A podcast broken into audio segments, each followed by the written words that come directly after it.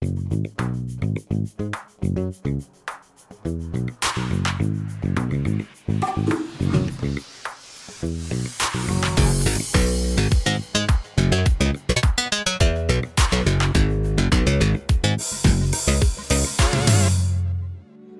та бүхэнд энэ өдрийн мэндийг хүргэе. Ээлжид подкастын манд дугаар эхлэх гэж байна. Тэгээд эрүүл мэндэд анхаар анхаарал тавьдаг. Ер нь бол энэ тухай мэдхийг хүсдэг. Хизээч болж магадгүй эрсдлээс урьдчилан сэргийлэхийг хүсдэг. Тэдгээр одоо сонсогчдод зориулаад а ерөөхдөө өнөөдрийнхөө дугаарыг зориулж байгаа. Бид нэр бас л онцгой нэг зочныг урьж оролцуулж байна. А энэхүү зочин маань бол Монгол улсын иргэн биш. Солонгос өмнөд Солонгос улсын иргэн байгаа. Тэгээд зүрх судасны мис заслын тасгийн профессор а энэ хүү зочин маань бол эмч тэгээ Рю Сан Ван гэдэг нэртэй Солонгосын Эва их сургуулийн эмнэлгийн профессор хүн ирсэн байна. За тэгээд юун төрөнд бидэн дээр хүрэлцэн ирсэнд маш их баярлалаа. Урилгыг маань авсанд маш их баярлалаа. Өнөөдөр маш олон мэдээллийг хоёлаа хүмүүстээ хүргэх байх гэж найдаж байна. Сайн байна уу? Сайн байна. Сайн байна уу? За эхлээд би танаас ер нь бол танай эмнэлгийн тухай мэдээллийг төрүүлээд авчи. Араас нь таны хувийн чинь яагаад энэ мэрэгжлийг сонгох болсон өнөөдрийг хүртэл юу юу хийсэн тухай бас мэдээллийг аваад дараа нь үндсэн сэдв рүүгээ орё. Би зүрх судасны мэс засал хийдэг эмч хүн. Одоогоор зүрх судасны мэс засал ялангуяа зүрхний тэтэм судасны мэс засал зүрхний хагуулгын мэс засал гол судас мөн захын судасны мэс заслуудыг илүү түлхүү хийж байна. Би анх анагаах ухааны их сургуулаа төгсөөд асан эмнэлэгт дадлагжигч эмчээр ажиллаж эхэлсэн. Тухайн үед цээжний хөндийн мэс заслын салбар сонирхож байгаагаа профессортой хэлтэл намайг мэс засалд ороод зүрхийг бодитоор нь бариулж үзүүлсэн л дээ. Тэгээд хүчтэй агшиж байсан тэр зүрхийг өөрийн гараараа бариад үзсэн тэр мэдрэмжийг э, огтхонч мартаж чаддаггүй. Тэгээд цээжний өндийн мис заслын эмчийн мэрэгжлийг сонгож э, өдийг хүртэл э, энэ мэрэгжлээр ажиллаж байна. Та бүхэн мэдж байж магадгүй. Netflix дээр Hospital Playlist гэдэг нэртэй Солонгос олон ангид кино гарч байгаа. Энэ киног манай эмнэлэг болох Ихва их сургуулийн эмнэлгээс сэтгүүлж бүтээсэн байдаг. Киноны үйл явдалд дадлагжигч эмчид зүрхийг бодитоор бариулж үзүүлж улмаар тэр эмч цээжний үндийн мис заслын эмч болдог тухай гардаг юм. Цээжний үндийн мис засал бол Солонгос улсдаа хүнд хэцүү салбартаа тооцогддог болохоор ихэнх эмч нар зайлс хийдэг салбаруудын нэг юм. Тиймээс шинээр ирж байгаа дадлагжигч эмч нарыг салбартаа татан оруулахдаа хэрэгэлдэг арга бол яа харахгүй зүрхийг өөрийн гараар нь бариулж үзүүлэх байдаг. Тэгвэл тэр кино бодит амьдралаас ер нь зөрүүгүү хийгдсэн байх нэ дээ. Мэдээж тийм тал байх боловч эмнэлэг төрөндөг үйл явдал бүрийг нэг анги болгон гаргасан харагддаг. Гэхдээ эмнэлэг төрөнж байгаа бүх үйл явдлыг илэрхийлж чадахгүй ч кино контент гэдэг талаас нэмэлт зүйлүүдийг оруулж найруулсан байдаг. Бодит цээжний хөндийн мэс заслын эмчийн амьдрал бол маш хүнд хэцүү байдаг шүү дээ. Тэгэх бах. За та ер нь эргээд тойлоныг дурсан мэрэгчлээ сонгосон үе бол яхаа аргагүй хүний зүрхэн дээр гар тавьж үзээд сонгосон юм байна. Тэгээд яг имж болох тэр одоо шийдлийг та ганцаараа өөрөө гаргасан уу эсвэл хин нэг нь нөлөөлсөн үү? Эмчийн мэрэгжил сонгосон хүмүүсийг би ер нь гайхаад идэв.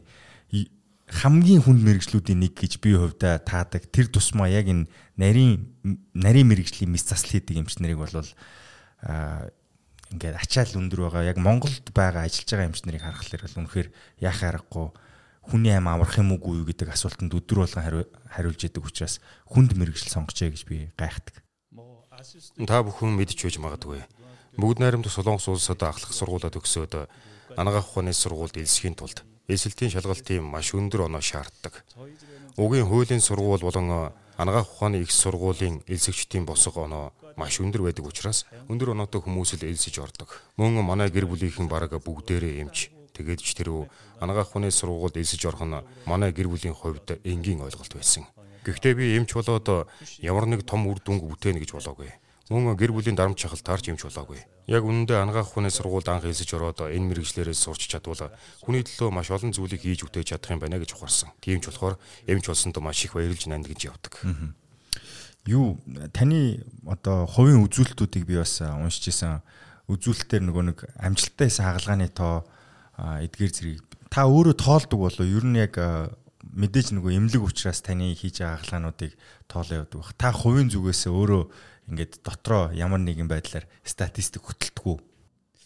Тэгэхээр яг бодитто биш ч гэсэн өдийг хүртэл зөвхөн зүрхний мэс засал болон гол судасны мэс заслыг нийт 1600-аас 1700 орчим тохиолдолд өөрийн гараар хийсэн байхаа гэж бодож байна.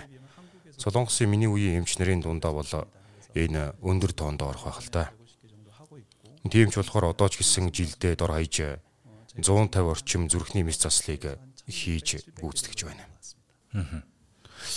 Аа ер нь дэлхийд ихэнд яг таны одоо зүрх судасны өвчлөл одоо нийт нас баралтын хэдэн хувийг эзэлдэг юм бол тэр тусмаа яг Солонгост энэ өвчин хэрэг одоо хүнд өвчөндө тооцогддог вэ? Зүрх судасны өвчний бодит статистик тоон үзүүлэлтийг бүрэн мэдэх боломжгүй. Гэхдээ бүгд найрамдах Солонгос улсын хувьд нас баралтын шалтгааны нэгдүгээрт хорт хавдар. Харин хоёрдугаарт тархины судасны эмгэг мөн гуравдугаарт зүрх судасны өвчин ордог. Нас баралтын шалтгааны 2 3 дугаар байрыг хооронд нь нэмэх юм бол хорт хавдартай ижил төвчний хэмжээнд хүрдэг. Тиймэрхүү эрүүл мэндийн үзүүлэлт нь дэлхийн нийтээрээ бараг ижил байдаг. Хавдар нэгдүгээр шалтгаан, судасны өвчлөл хоёрдугаар шалтгаан болж байдаг. Судасны өвчний улмаас нас барах нь бараг хорт хавдрын нас баралтын үзүүлэлттэй ижил байдаг. Тиймээс ч дэлхийн нийтээр бодит нас баралтын шалтгаанаар тооцож үзвэл судасны гаралтай өвчлөлийн тоо маш их байх болов. Таныг Монголд 3 4 удаа ирсэн гэж сонсч байсан. Тэгэхээр ер нь бол манай одоо улсын иргэдийн ахуй байдлыг анзаарч байгаа бах бид нэр бас хотчлолтой нүүр тулаад энэ хотчлолтоос үүдэлтэй асууд эрүүл мэндийн асуудлуудтай ер нь сүүлийн жилүүд нэлээд одоо өндөр түвшинд нүүр тулж ийн гэж хэлэх юм уу да өвчлөлийн тоо их байна. Тиймээс манад одоо тулгарч байгаа хүндрэлүүдийг та ер нь өөрийн зүгээс ямар дүгнэлтэнд хүрсэн байдгүй юу нь одоо илүү хүнд санагддаг вэ?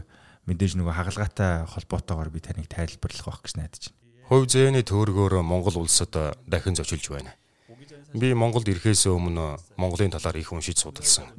Гэхдээ эмч хүний хувьд хамгийн их анхаарч судалсан нь Монгол хүмүүсийн нас баралтын шалтгаан байсан. Статистик тоон үзүүлэлтийг хайж үзэхэд нас баралтын нэгдүгээр шалтгаан нь зүрхний тэтм судасны өвчин байсан. Үүний дараагаар элгэний өвчлөл. Тэгээд бодитоор Монголд ирээд өвчтнүүдийг үзэхэд энэ нь яагаад нас баралтын шалтгааны нэгдүгüүрт байгааг баг зэрэг ойлгох шиг болсон шүү. Тэгээд бодогдсон зүйл нь Монгол хүмүүсийн өвчнөөс сэргийлэх талаар эрүүл мэндийн салбар болон нийгмийн гаралтай хүчин чармайлалт арай дутмаг байна уу гэж бодож байна. Монголд ирээд олон олон өвчтнийг үзэж онцлоход ихэнх хүмүүсийн санааг нь зовоож байгаа өвчин бол судасны гаралтай өвчин. Ялангуяа тархины судасны эмгэг, зүрхний судасны эмгэгүүд мөн гол судасны эмгэгүүд байдаг. Эдгээр эмгэг маш өндөр тархалтай байгаа юм шиг санагдсан. Тэгэхээр Миний бодлоор мэдээж Монгол улсад маш олон цээжний хөндийн мэс заслыг эмч мөн зүрх судасны эмч байгаа байхаа. Гэхдээ одоогийн Монгол эмчнэрийн хувьд эдгээр эмгэгийг онцлох бас эмчлэх боломж бололцоо мó. Мөн ур чадвар туршлагын хувьд арай дутмаг байгаа болов уу гэж бодогдож байна. Тэгэхээр яхаа аргагүй одоо амьдралын зөв хэм маяг гэдэг энэ одоо өгүүлбэр сүүлийн жилүүдэд бидний аманд бол автоматар нэг ороод ирсэн. Бүр нэг мэддэг юм шиг хэрнээ бас мэдэхгүй зүйлсийн нэг болчиход байна л та. Тэгээд яг юуг зөв хэл зөв гэж хэлэх юм гэхлээр за мэдээж нөгөө арх уухгүй, тамхи татахгүй, дасгал хөдөлгөөн хийх гих зэрэг зүйлсийг ярьдаг бах. Тэгээд яг зөв хэм маяг руу шилжин гэдэг нь өөрөө хамгийн одоо хүнд даваа юм шиг байгаа. Тэгээ би танаас одоо яг хагалгаанд орцсон орцсны дараах хүмүүс тэр шилжилтийг э, одоо хэр амжилттай хийж чинь тэрний дараа хүмүүс үнэхээр яах аргагүй нөгөө хүлтэй нүр туулна гэдэг шиг хагалгаанд орсныхаа дараагаар л ингээд өөрчлөгд өөрчлөгддөг хүмүүс гэж байх шиг байгаа.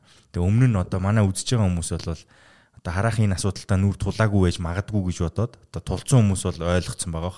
Тулаагүй байгаа хүмүүст та нэг тийм магадгүй нэг тийм хүнтэй холбоотой түүх байдаг бол тэрийг ярьж өгч болох уу? Зүрх судасны өвчин үүсгэхэд э, маш олон хүчин зүйлс нөлөөлдөг. Гэхдээ эцэг ихээс үүдэлтэй төрөлхийн эрсдлэх хүчин зүйлс байхыг үгүйсэхгүй ч бодит байдал дээр ихэнх тохиолдолд олдмол эрсдэлт хүчин зүйлээс шалтгаалж үүссэн их байдаг. Ер нь бол хүн өөрөө тэр эрсдэлт хүчин зүйлүүдийг бий болгож байдаг.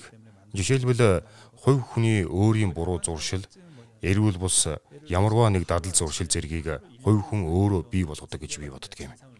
Мөн судасны өвчний нэг онцлог нь нэг өдрийн дотор эсвэл ганц жилийн дотор богино хугацаанд өвчин үүсгдэг. Харин ч маш удаан хугацаанд хэдэн 10 жил үргэлжилж даймжирсаар байгаадаа судасны өвчин эмгэг бий болж улмаар энэ нь эргэтэн тогтолцоог гэмтээж хүндрэл үүсгдэг. Тийм ч учраас шинж тэмдэг илрээд өвдөх үе нь чухал биш. Харин ч энэ өвчин үүсч байгаа явцыг хянаж сэргийлэх нь хамгийн чухал гэж боддог. Энэ өвчнөөс сэргийлэхэд мэдээж хувь хүний оролцоо, хичээл зүтгэл маш чухал. Гэхдээ мэдээж нийгэм эдийн засгийн гаралтай хүчин чармайлт бас маш чухал л та. Тарих биеийн энергийн хамгийн ихийг нь зарцуулдаг. Тиймээс бид тарихаа маш сайн тижээх хэрэгтэй. Тарихны тижэл Brain Active герман чанар. Миний зүгээр ойлгож байгаагаар хамгийн хүнд хагалгаа гэхэлэр хин нэгний зүрхийг буюу одоо донорын зүрхийг одоо асуудалтай нүр төлсөн байгаа хүний зүрхээр сольж тавих энэ одоо трансплант гэдэг үлээ. А энийг бах гэж би хувьдаа таадаг. Тэгэхээр энэ хагалгаа юу н хэр хүнд хагалгаа вэ? Хүн хин нэгний зүрхийг аваад нөгөө нэг рүү шилжүүлнэ гэдэг бол яг уу кино дэр бол бид нэр хардаг те. Гэхдээ яг бодит амьдрал дээр энэ хэр хүнд хагалгаа вэ?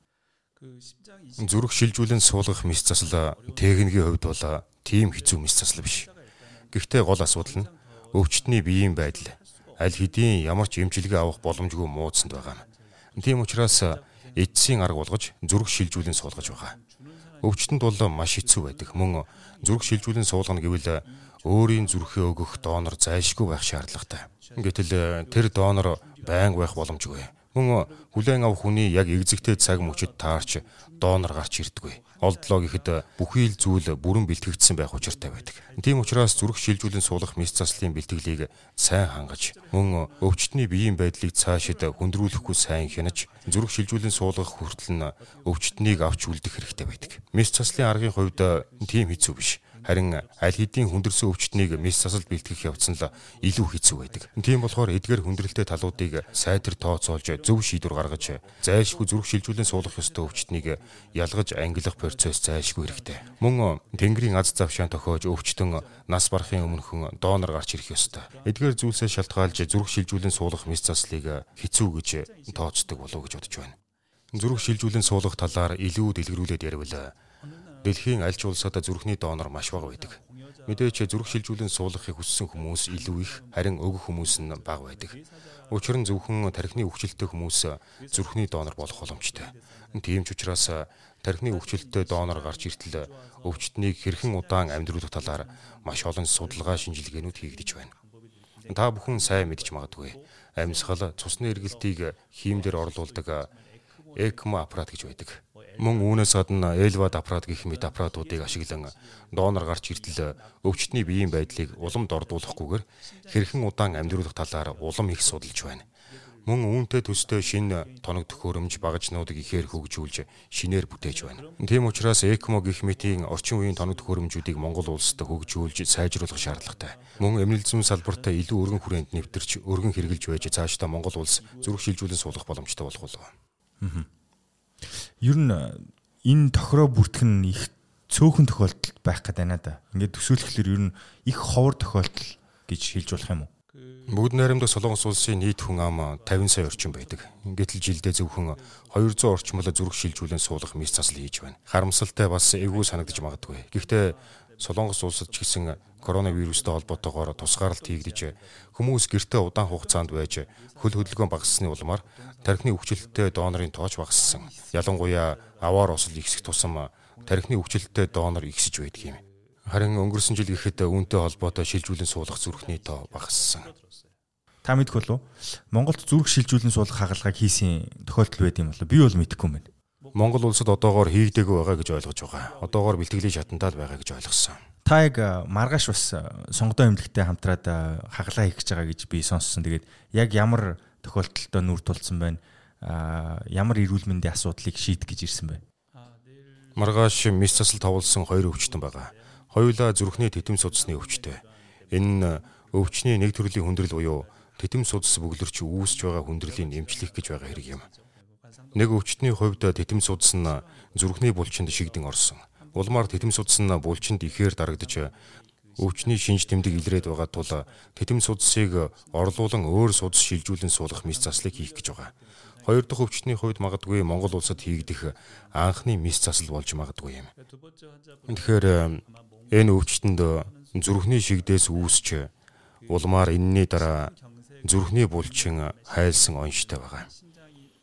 Зүрхний булчин нэмгэрч шаар шиг болж хөөж томорсон. Энийг зүрхний цүлхэн гэж нэрлэдэг.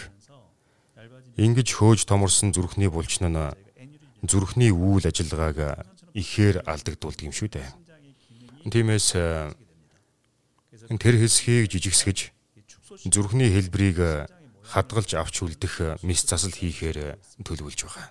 Хөх зүрхний хэсгээс заримыг нь авах нэ дээ. Одоогийн ярьж байгаа мис засал бол нэг хэсгийг тайрч авахыг хэлж байгаа юм. Бүхэлд нь тайрч авч байгаа хэрэг биш л дээ. Зөвхөн хөөж агшгаа болж зүлхийсэн хэсгийг тайрч авч байгаа гэсэн үг юм. Зүрхний булчингийн бүх хэсэг байнга агшиж байх ёстой байдаг. Гэтэл зүлхэн үүсэж агшиж чадахгүй байгаа юм. Тиймээс тэр агшихгүй байгаа хэсэг тэлд сунаад хөөсөн байдаг. Тэр хэсгийг мис заслаар тайрч аваад үлдсэн агшиж байгаа хэсгийг хооронд нь холбож өгч байгаа. Эцсийн үр дүнд агшиж байгаа булчингуудыг бүгдийг хооронд нь холбож өгснөөр нэг зэрэг агших боломжтой болгож өгдөг мис засал юм. Товчхоноор тайлбарлавал бид нэр зам дээр байлаа гэж бодоход замын тасарсан хэсгийг аваад өөрөөр хэлбэл эвдэрч гэмтсэн хэсгийг аваад үлдсэн хоёр талыг холбож өгч замын үүргээ гүйцэтгэн замаар зорчих боломжтой болгож байгаа хэрэг гэсэн үг юм л да. Аа. Сая таны ярианд нэг маш чухал хэсэг дурдагдлаа. Би нэг лавлж асуухгүй болохгүй. Аа Монголд хийгдэж болохооргүй хагалгаа гэж та дурдлаа л да. Тэгээд ямар одоо хагалгааг Монголд хийж болохгүй байна? Яг зүрх судастай холбоотойгоор. Тэгээд энэ нь юутай холбоотой бол та яг дэлгэрүүлж өгөхгүй. Мэдээж нөгөө нэг гаднаас хүн ирсэн байгаа учраас дээрэс нь илүү завшаан олцсных би бас энийг дэлгэрэнгүй мэдээд амар. Мэдээж ялгаагүй. Солонгосч гэсэн урд өмнө нь ялангуяа одоогоос 20 жилийн өмнө бол хийж чадахгүй мис заслууд маш олон байлаа шүү дээ. Тийм ч учраас олон ч хүмүүс нас орж байсан. Эцэст нь Солонгосын цээжний хөндийн мис заслын эмч нараа анагаах ухаан илүү өндөр хөгжсөн Америк болон Европын орнуудад очиж сурч ирэх эсвэл эдгээр орнуудын эмч нарыг урьж авчран мис засал хийлэгдэг болсон. Ингиж баг багаар сураад л явдаг. Тийм болохоор миний бодлоор одоо энэ мис заслыг Монгол улсад хийж чадаж байгаа үг нь чухал биш. Харин сурах хүсэл эрмэлзэл байгаа юу үгүй юу гэдэг нь л илүү чухал болж байна. Хэдийгээр би туршлага ихтэй мундаг эмч биш ч гэсэн намайг үрээд миний чаддаг мис заслыг сурах гэж байгаа цээжний хөндийн мис заслын мундаг эмчнэр Монголд маш их байгаа нь илүү өндөр ач холбогдолтой гэж бодож байна. Аа би одоо сайн нөгөө нэг зүрхтэй холбоотой зүрхний хаалгаа ярьж байгаа болохоор нэг зүйл яг нөгөө би одоо логикийн дагуу бол явахгүй байгаа шүү. За би ойлгохдоо зүрх бол ийм булчин байгаа тий. Дээрээсээ хавчаад доошоо ингээд нэг ийм үргэлж нэг константтэй үргэлж ингээ хөдөлж идэг ийм эргэтэн гэж би ойлгодог. Тэгээд энэ зүрхний хим алдагдал гэдэг нэг зүйл одоо сүүлийн үед айгүй их сонсогдох боллоо л доо. Тэгээд энэ зүрхний хим алдагдах энэ процедурыг одоо ямар аргаар энийг имнэх ёстой юм? Энэ нь цаашаа даймжрах юм бол юу үүсгдэг юм бэ? Зүрхний булчин агшин гэдэг нь зүрхэн дотор хоёр цахилгаан станц байгаа гэсэн үг эдгээр цахилгаан станцуудыг холбож өгдөг цахилгааны шугамуд бас байдаг. Тийм болохоор энэ шугамудаар цахилгаан гүйдэлгүүж хоорондоо холбогдож зүрх агшиж байдаг. Хэм алдалт гэдэг нь холболтын шугам тасрах эсвэл цахилгаан станц гэмтэхэд үүсдэг зүрхний өвчин юм. Яг үүндээ хэм алдалт нь зүрхний булчин агшиж чадахгүй дэ биш. Булчингууд хоорондоо уялдаа хамааралтай нэгэн жигд агшиж чадаагүйгээс болж эцсийн үр дүнд зүрхний үйл ажиллагаа алдагдж байгаа юм шүү дээ. Тарих биеийн энергийн хамгийн ихийг нь зарцуулдаг. Тиймээс бид тарихаа маш сайн тэжээх хэрэгтэй. Тарихны тэжээл Brain Active герман чанар. энийг механикаар бид нэр өөрчлөх тийм боломжтой юм. Хэрвээ одоо аритмиаг яг ингээд бий болцсон хим алдагталт нь бий болцсон байгааг одоо нөхөн сэргийх гэдэг юм уу эсвэл буцаагаад хэвийн байдалд нь болгохын тулд ер нь яах ёстой байд юм бэ? Хамгийн зөнгөлн тохиолддог зүрхний хим алдалт бол тос хуурын жирвэгнээ юм. Мэдээж зүрхний бүтцийн эмгэгээс болж үүсч болох боловч ихэнх тохиолдолд насжилттай холбоотой зүрхний булчингийн эсийн деженератив өөрчлөлттэй холбоотой үүсдэг. Сүүлийн үед эмнэл зүүд зүрхний хэм алдалтыг эмчилдэг олон төрлийн эмнүүдийг өргөн хэрэгжилж байгаа. Хэрвээ эм хэрэглээд үр дүнгүй бол зүрхэнд ямар нэгэн цахилгаан сэрлөгч хэвийн байдалд оруулах эмчилгээний арга бас байдаг. Үүнээс гадна сүүлийн үед мис заслын тусламжтайгаар хэм алдалтыг эмчилж байгаа. Бүгд найрамдах Солонгос улс болон манай эмнэлэгт эдгээр мис заслыг их хийдэг л дээ. Тэгэхээр мис засал хийлгэхэд ихэнх өвчтний хэм алдалт засардаг маш үр дүнтэй арга юм. Ааха. Тэгэхээр энэ яалтчгүй хүн одоо нөгөө гэрийн аргаар өөрөө засна гэдэг шиг тийм байхгүйгээр заавал мэрэгжлийн эмнэлгийн болон эмчийн оролцоотойгоор шийддэг эрүүл мэндийн асуудал гэж ойлгож болох уу? Мэдээж тийм. Яагаад гэвэл хэм алдалт маш олон төрөл байдаг. Зарим тохиолдолд гинти үхэлдэж хүргэж болдог. Гэхдээ ямар ч хэм алдалт байсан эмчлэгдэх боломжтой. Ялангуяа тос хуурын жиргэнэгийн үед цусны бүлэн ихээр үүсч улмаар тархины цус харуултанд маш амархан өртдөг. Эцэст нь хэлэхэд эмчид үзүүлж зөв оншоо тодруулж зөв эмчилгээ хийх юм бол энэ бол эмчлэгдэх боломжтой өвчин юм. Тийм болохоор таны бодлоор хэмнэлэн тогтмол ус эсвэл муу санагдвал зайлшгүй эмчид үзүүлж онцлуулах шаардлагатай шүү дээ. Аа. Тэгэхээр энийг хүн одоо ямар нэгэн байдлаар мэдрэхтэй урдчилж өөрт нь мэдрэгддэг тийм юу гэдэг юм уу дохио одоо за жишээлх юм бол Apple Samsung өөрсдөө цагин дээр хийчлээ шүү дээ ESG нөгөө электрокардиограммыг хүртэл одоо юу гэдэг энд хийдэг болчлоо. Гэхдээ энээс өмнө урттаад нэг мэдрэмж өгдөг шүү дээ. Одоо даралт өгчлөгийн гутхуу ингээд хөшөөд байна. Энтергээд нэг тийм мэдрэмжүүд байдаг шиг саяны тэр шинж тэмдгийг хүн өөрт мэдрэгдэхүйс тийм зүйл бий юу? Зүрхний хэм адалтуудын дунд хамгийн илбэг тохиолддог нь тос хуурын жирвэгнээ тул энэ талаар ярив. Тос хуурын жирвэгнээ үүсэж байгаа ихэнх үед өвчтөнд байнга энэ тос хуурын жирвэгнээгийн өвөрмөж шинж тэмдэг илэрдэг биш. Харин хэвийн хэмнэл болон эмгэг хэмнэл хоорондоо ээлжиж илэрч байдаг. Мөн тос хуурын жирвэгнээгийн үед зүрхний хэм алдах нь зүрх дэлсэх мэдрэмжээр илэрдэг. Өвчтний зүрх үе үе дэлсэж байгаад хэвийн болдог.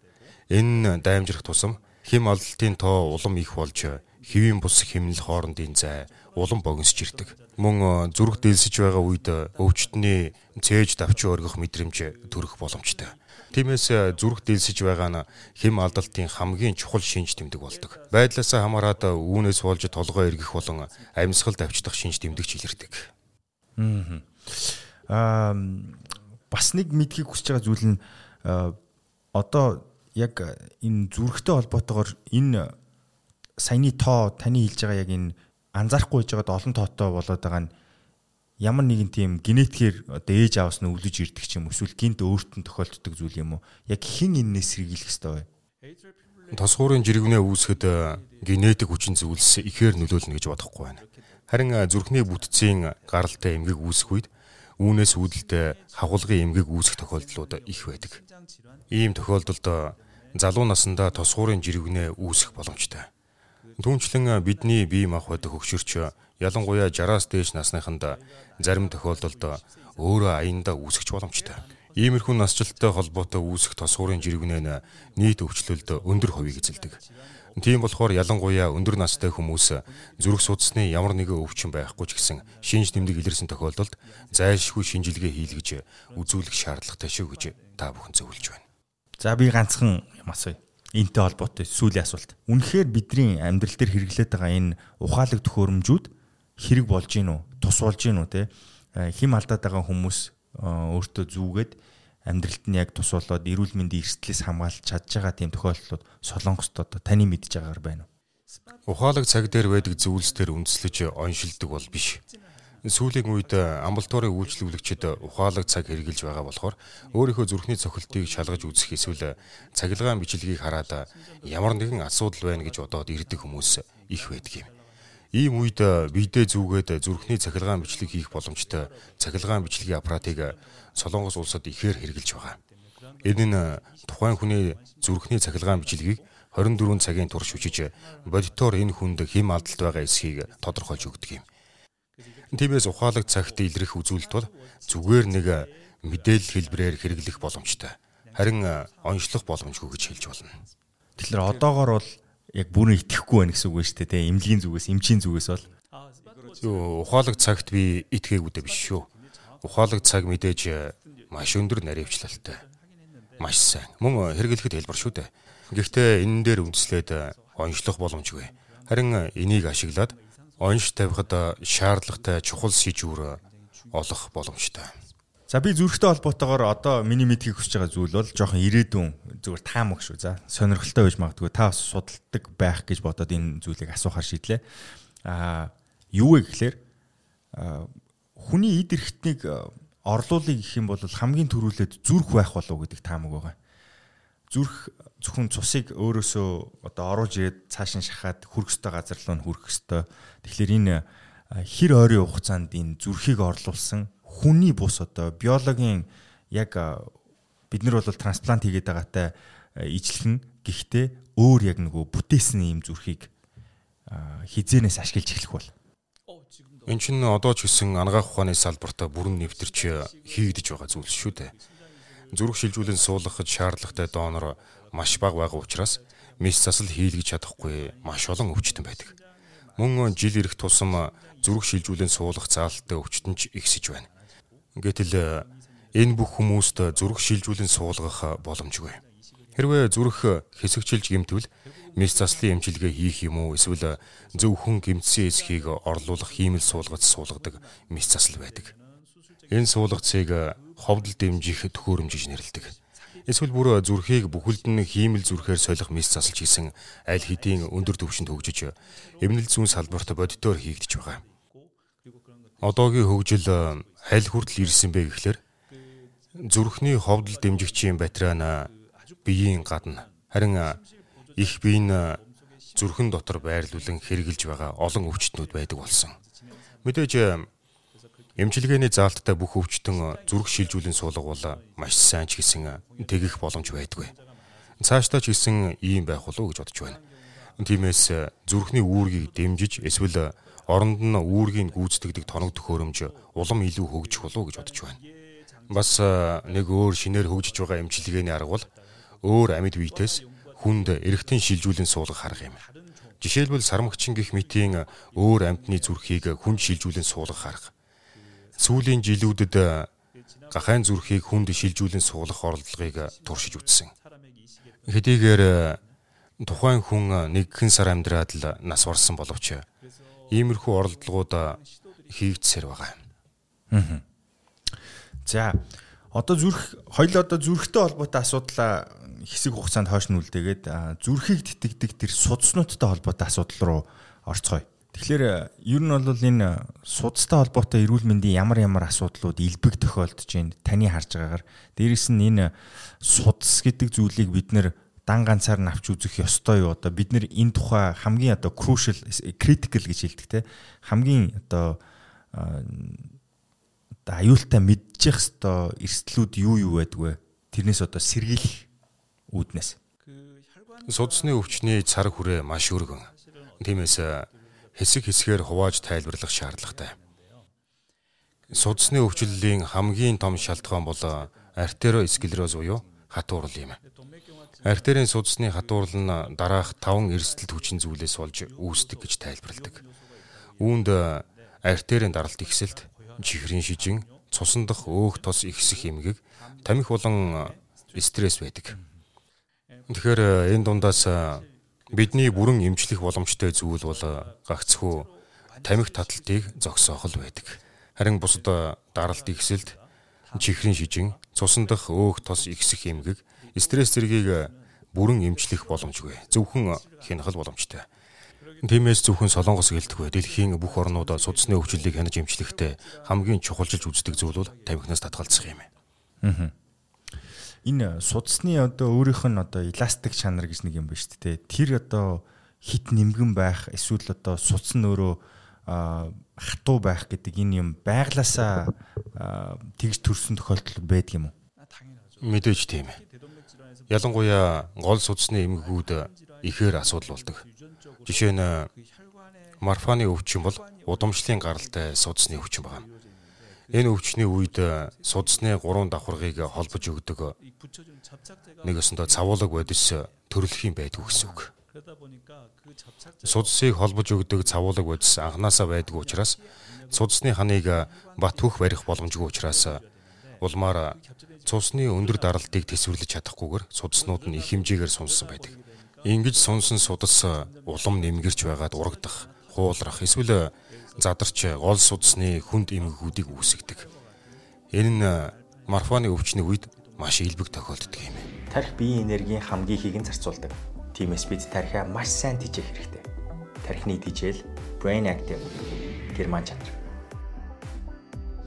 Тэгэхээр тэр нөгөө би зөв тааж гэнэ үгүй юу? Аа үсчин тий үсцдэг хүмүүс үргэлж зогсоогоороо байдаг шүү дээ. Маш олон цаг зогсоогоороо байдаг. Тэгээ тэднэрт одоо шилбнийх нь суц бүдүрх гэдэг нэг тийм онш тогтоогдд юм шиг байгаа. Тэгээд эдгээр хүмүүстэй тохиолдоод байгаа тэр асуудлыг энтэй холбож ойлгож болох юм уу? Тийм болов шээ. Марфаны өвчний ихэнх тохиолдолд гол судсанд эмгэг зөнхлөн үүсдэг. Мэдээж Морфоны өвчтөе хүнд varicose vein гэх мэтийн вений судасны эмгэгүүд үүсэх боломжтой ч энэ нь хоёр хөлөөрөө явдаг бүхий л хүн амьтанд илэрдэг өвчтөе. Яг үүндээ вений судас тэлж бүдүүрнэ гэдэг нь венийн судас доторх хавхалгыг гэмтээснээс үүдэлтэй үүсэж байгаа эмгэг юм. Энэ нь удаан зогсоо байралтай байснаас болж үүсдэг деженератив эмгэгүүдийн нэг юм. Харин морфоны өвчин бол удамшлын эмгэг. Тэгэхээр энэ хоёр бол хоорондоо тез ондоо ойлголт юм шүү дээ. Зүрхний шигдээс гэдэг нь энэ судасныхаа өөрийнх нь одоо судсаар тусгүйж байгаатай холбоотой асуудал юм уу? Эсвэл энэ зүрхтэй нь холбоотой асуудал юм уу? Тэгэхээр зүрхний шигдээс гэдэг нь юу вэ гэхээр зүрх бол булчингаас бүрдсэн эргэтэн учраас их хэмжээний энерги байнга хэрэгтэй болдог. Гэтэл тэр энерги их үүсвэр нь цус байдаг. Цусыг зүрхэнд хангаж өгөхөд холбож өгдөг шугам нь титэм судснууд байдаг. Энэ титэм судас бүглэрснөөр тухайн хариуцж байгаа хэсгийн зүрхний булчинд цус очиж чадахгүй. Тэгээд улмаар зүрхний булчин үхчихэж байгааг нэг ёсондоо зүрхний шигдээс гэж хэлээд байгаа юм шүү дээ. Ер нь яг ямар дадалтай хүмүүс зүрх судасны одоо өвчнөд илүү өртөөд байна гэж та хардаг вэ? Нэг юм судалгаа хийгээд үзэх юм бол нэг иймэрхүү хүмүүс л зүрх судасны юмд одоо автчаад байна да. За тамхи бол ойлгомжтой байна. Тэрнээс бусдаар зүрх судасны өвчин гэвэл ялангуяа насан туршидтын зүрх судасны өвчлөлийн нэгдүгээрт тэтмэн судасны эмгэгүүд ордог. Үүнд зүрхний шигдээс цээжний бах зэрэг багтана.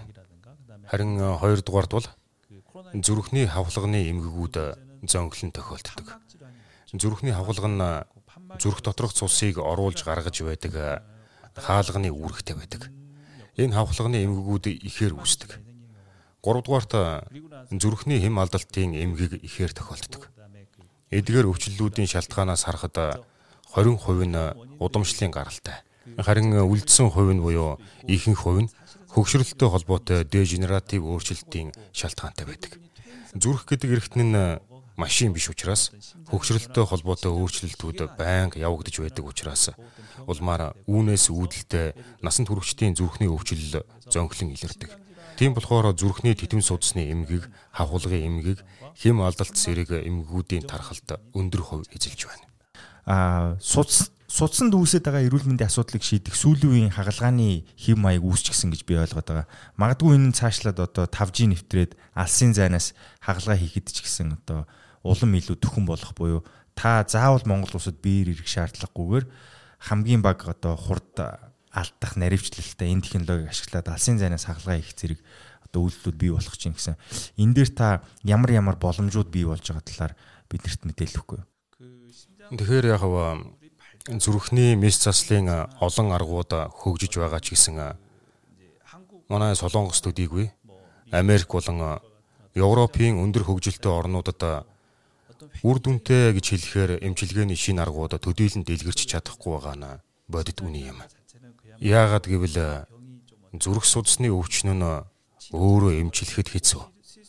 Мис заслын техник технологийн хувьд ч хэцүү бэрхшээлтэй олон мис заслын аргууд байдаг болохоор шинийг сэдэж хийн гэхээсээ илүүтэйгээр үндсэн мис заслын арга барилуудаа сайн эзэмших нь илүү чухал байдаг юм. Мэдээж шин төрлийн хиймэл төхөөрөмж, суулгац, эм зэргийн мундаг шин эмчилгээний аргууд байгаа ч гэсэн хамгийн чухал зүйл бол эмч хүний өөрийн суур ур чадвар болон сэтгэл гэж би бодож явдаг юм.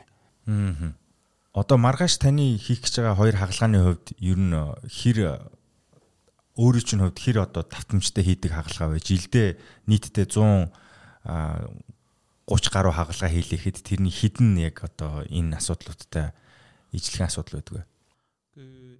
Илэн далангүй хэлэхэд Монголд мис засал хийлгэж байгаа өвчтнүүдийн нас залуу эрүүл чирэг санагдсан. Миний хувийн бодолч гэсэн Солонгосын цээжний хөндийн мис заслын эмчийн хувьд харахад Монгол улсад хийгдэж байгаа цээжний хөндийн мис заслын арга барил нь тийм ч хэцүүд орохгүй. Гэвч чухал зүйл нь юу вэ гэвэл эдгээр мис заслын техник технологи нь Монгол улсад анх хийгдэж байгаа учраас Миний зүгээс мэдих бүхий л ур чадвар мэдлэгээ хуваалцаж Монгол эмч нарт дамжуулахыг зорж байгаа. Мөн хоёр улсын эмч нарын хамтын хүчин зүтгэлээр хийж байгаа гэдэг нь маш чухал. Тэгээд бас хичнээн амархан мис засалж гисэн хүний амь настай холбоотой болохоор хэрхэвч амархан биш байдаг.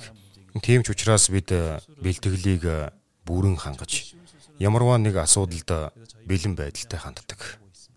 Би тэгэхээр маргааш хагалгаанд орох хоёр залуу бол энэ подкастыг яалтч үзэх бах. Ягаад тэгэхээр хагалгын нийсэн эмч орж байгаа учраас тийм болохоор би танаас энэ үнтэй уйлдуулад нэг зүйлийг хэлүүлмээр байна. Тэрний юу гэхээр хагалгааны дараах амьдрал бол бас шал өөр амьдралын хэм маягийг шаардсан тийм нөхцөл байдалтай нүүр тулах байх л та.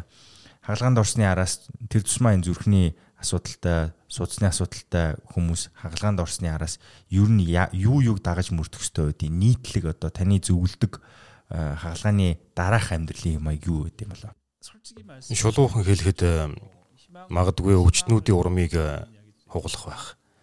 Мис засал хийлээгээд артерийн судасны хатуурал болон үндсэн эмгэгийг бүрэн эмчилж ангижрах боломжгүй л дээ.